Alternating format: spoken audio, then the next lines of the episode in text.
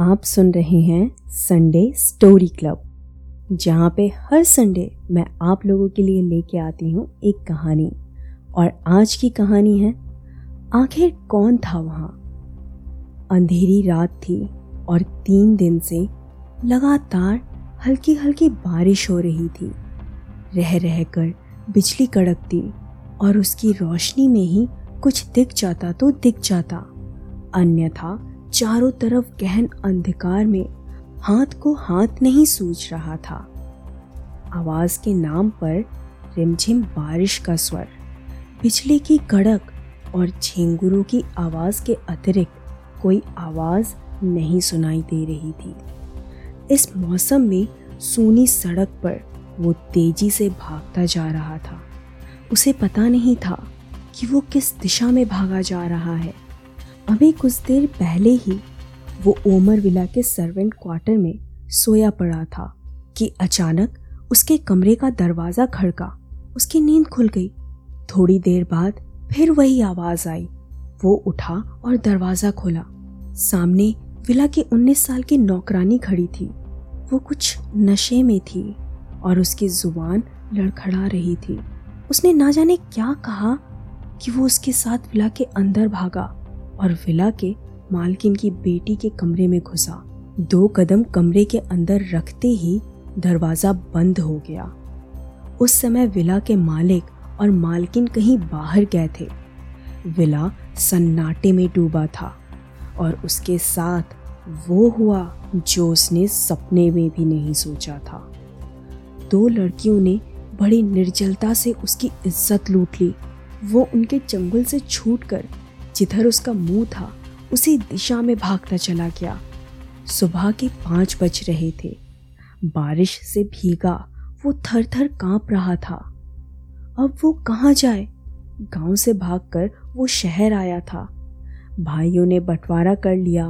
माँ बाप पहले ही परलोक सिधार गए।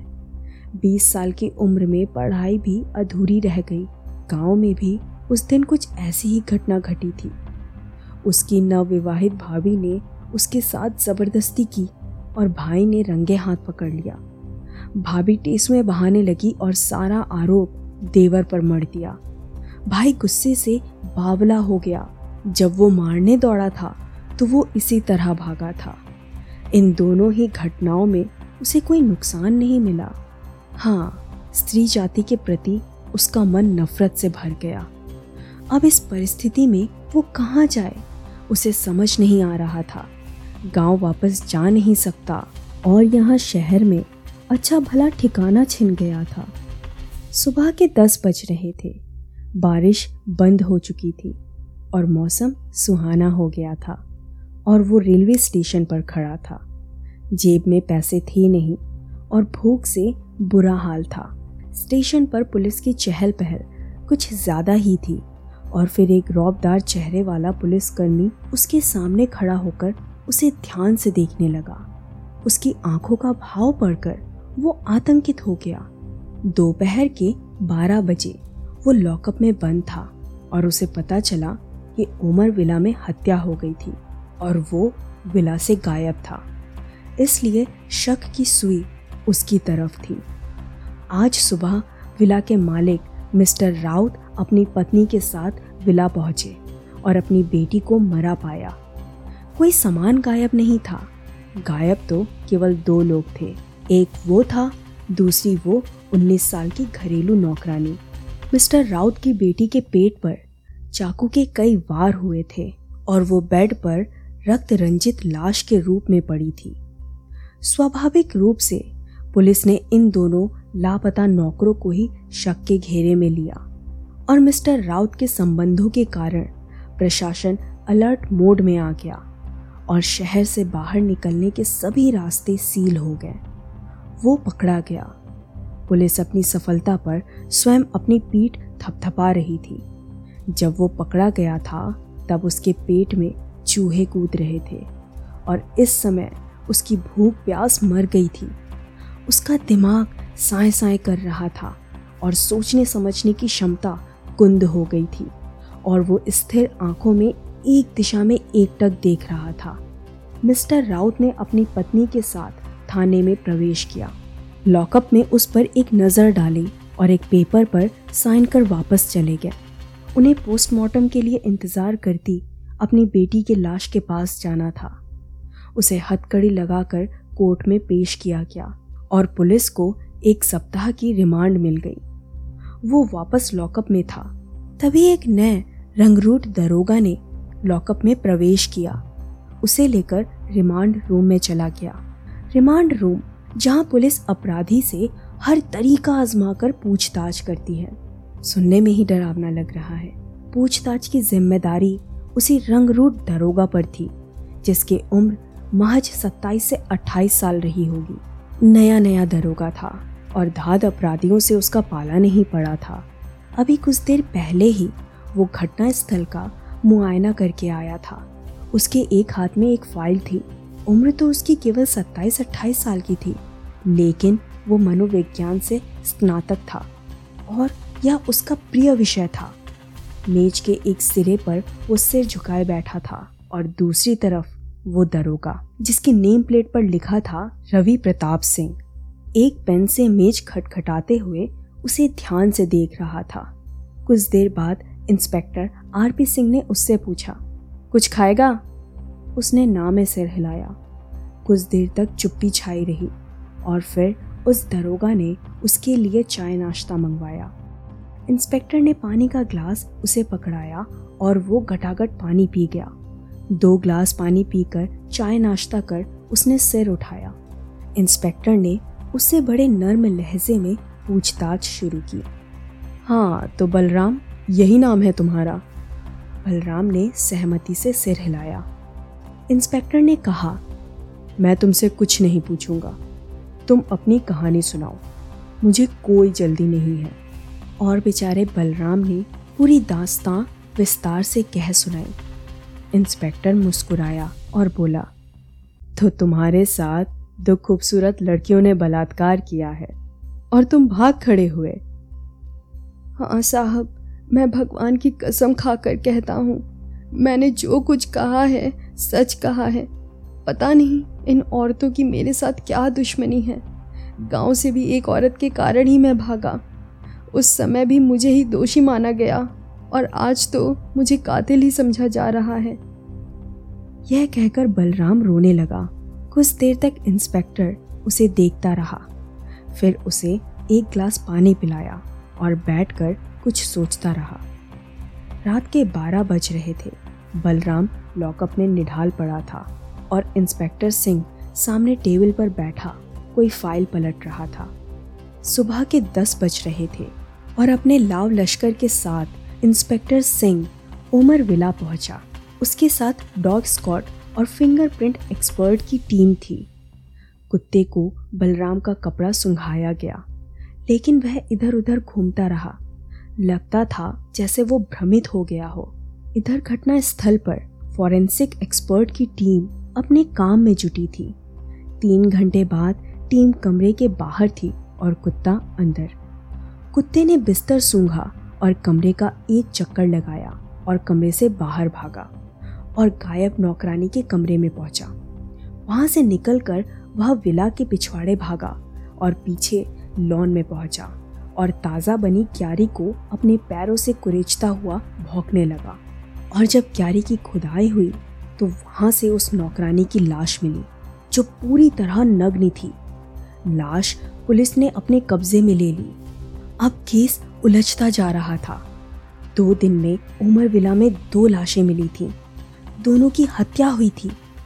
ओमर विला से निकलते समय इंस्पेक्टर सिंह की नज़रें गेट के सामने सड़क के दूसरी ओर स्थित ज्वेलरी शॉप के बाहर लगे सीसीटीवी कैमरे पर पड़ी और पता चला कि रात 11:30 बजे बलराम तेजी से भागता हुआ विला के गेट से बाहर निकला और 12:30 बजे रात को एक आदमी रेनकोट पहने हुए गेट के अंदर गया। फिर 3 बजे वही आदमी बाहर निकला, लेकिन वो रेनकोट नहीं पहने था। इंस्पेक्टर सिंह ने बलराम को साफ पहचाना और उस रेनकोट वाले अजनबी की भी शक्ल देखी।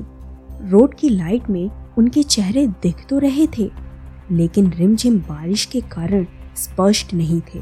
इस अजनबी की केस में एंट्री ने इंस्पेक्टर को वापस विला में जाने के लिए मजबूर किया। 3 घंटे की लगातार छानबीन से लॉन की झाड़ियों से वो रेनकोट मिल गया और अब बारी कुत्ते की थी।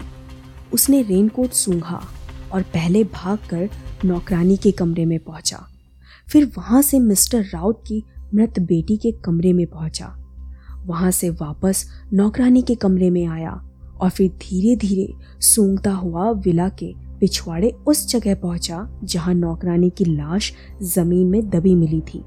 फिर दर्जन भर पुलिस वालों की टीम विला की खाक छान रही थी और इस छानबीन में आलाए कत्ल चाकू भी बरामद हो गया।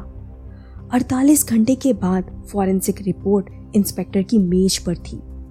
चाकू पर उंगलियों के निशान बलराम के नहीं थे। चाकू पर मिले खून का नमूना राउत की बेटी के खून से मैच कर गया। स्पष्ट था हत्या बलराम ने नहीं की। केस तो कुछ सुलझता जा रहा था लेकिन हत्यारा अभी भी पहुंच के बाहर ही था। मृतक के बेड पर और दरवाजे पर तो बलराम की उंगलियों के निशान थे लेकिन नौकरानी के गले पर और उसके कमरे में तो किसी और की उंगलियों के निशान थे। नौकरानी के कमरे में कहीं भी बलराम की उंगलियों के निशान नहीं मिले।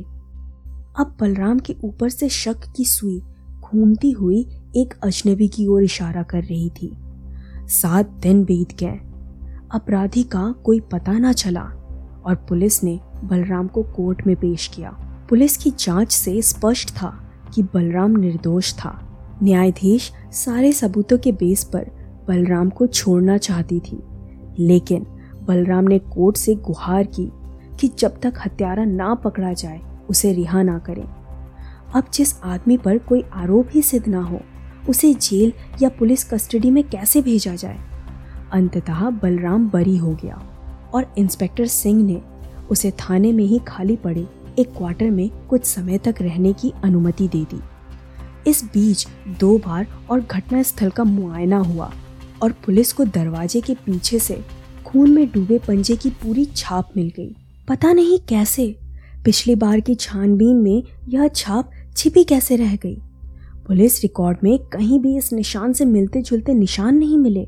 जितने सबूत मिलने थे मिल गए और घटनास्थल की सील हटा ली गई। अब पुलिस के पास हत्यारे तक पहुंचने के 2 क्लू थे। सीसी फुटेज के अलावा पूरे पंजे की छाप और आला एक कत्ल वो चाकू। इस डबल मर्डर केस के 15 दिन बीत गए थे। इसी बीच मिस्टर राउत के बड़े भाई थाने पहुंचे।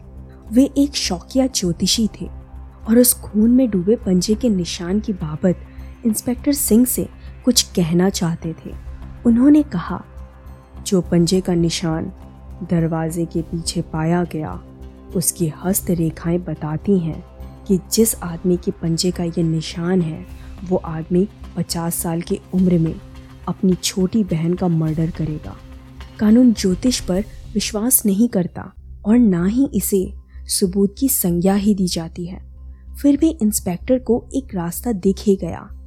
पुलिस ने 24 घंटे के अंदर नौकरानी के भाई को गिरफ्तार कर लिया और फिर पुलिसिया पूछताछ में उसने जो कुछ बताया उसे सुनकर हर कोई हैरान हो गया। 19 साल की वो खूबसूरत नौकरानी जिसका नाम पिंकी था, शराब पीने की शौकीन थी और निम्पो मैनियाक थी। उसका नाजायज संबंध अपने ही भाई से था। उस दिन उससे ही मिलने वो हत्यारा संजय, जो एक गारमेंट्स शॉप में सेल्समैन था, रात 12:30 बजे विला में गया लेकिन बहन को उसके कमरे में ना पाया। कुछ ही देर में उसे अनुमान हो गया कि घर में कोई नहीं है और उसने विला के दूसरे कमरे में आती आवाज़ों का पीछा किया। उस कमरे में पिंकी और राउत की बेटी जाने किस बात पर खिलखिला रही थी और शराब पी रही थी। आहट सुनकर पिंकी बाहर आई और संजय को देखकर किलकारी मारने लगी और उसे घसीट कर बेडरूम में ले गई। शराब के नशे में उन दोनों लड़कियों ने वह किया जो उन्होंने बलराम के साथ किया था। 2 बजे रात को संजय ने मिस्टर राउत की बेटी से पैसे मांगे और कुछ ऐसा बोला कि वो गुस्से से आग बबूला हो गई। शराब तो वैसे भी बुद्धि भ्रष्ट कर देती है और उन दोनों की बची कुची शराब पीकर वह भी मदमस्त हो रहा था। और उसने वही प्लेट में रखे सलाद काटने वाली 6 इंच लंबे तीखे चाकू से राउत की बेटी पर कई बार वार किए और वहाँ से भागा। लेकिन पिंकी चिल्लाने लगी और अनजाने में ना चाहते हुए भी संजय ने उसका गला दबा दिया। उसकी लाश को तो उसने लॉन में दफना दिया, लेकिन खून में डूबी मिस्टर राउत की बेटी की लाश देखकर उसे डर लगने लगा, जिसकी आंखें मरने के बाद भी खुली थी। वह 3 बजे वहाँ से भागा, स्टेशन पहुँचा और अपने गांव वैरागढ़ पहुँच गया। पता नहीं कैसे पुलिस वैरागढ़ पहुँच गई और वो गिरफ्तार हो गया। बेचारा बलराम निर्दोष ही फंस रहा था, लेकिन वो खुश था। एक तो उस पर कोई आरोप नहीं था और वो थाने में ही इंस्पेक्टर सिंह की कृपा से खाना बनाने का काम करने लगा। वह इस बात से सबसे ज़्यादा खुश था कि वहाँ कोई औरत नहीं थी। तो दोस्तों, बस यहीं तक थी ये कहानी। वैसे तो ये कहानी पूरी तरह से काल्पनिक थी, लेकिन हाँ, ऐसी भी घटनाएं हैं जो सुनने को ज़रूर मिल जाती हैं। आपको ये कहानी कैसी लगी मुझे ज़रूर बताइएगा। और हाँ, अगर आपको कहानी सुनने का शौक़ है तो हमारे इस चैनल को लाइक, सब्सक्राइब, फॉलो ज़रूर कर लीजिएगा और नोटिफिकेशन बेल आइकन को प्रेस करना ना भूलिएगा, क्योंकि हर संडे मैं आप लोगों के लिए लेकर आती हूँ इसी तरह की कहानियाँ। संडे स्टोरी क्लब को सुनने के लिए शुक्रिया। मिलती हूँ मैं आपसे एक और स्टोरी के साथ।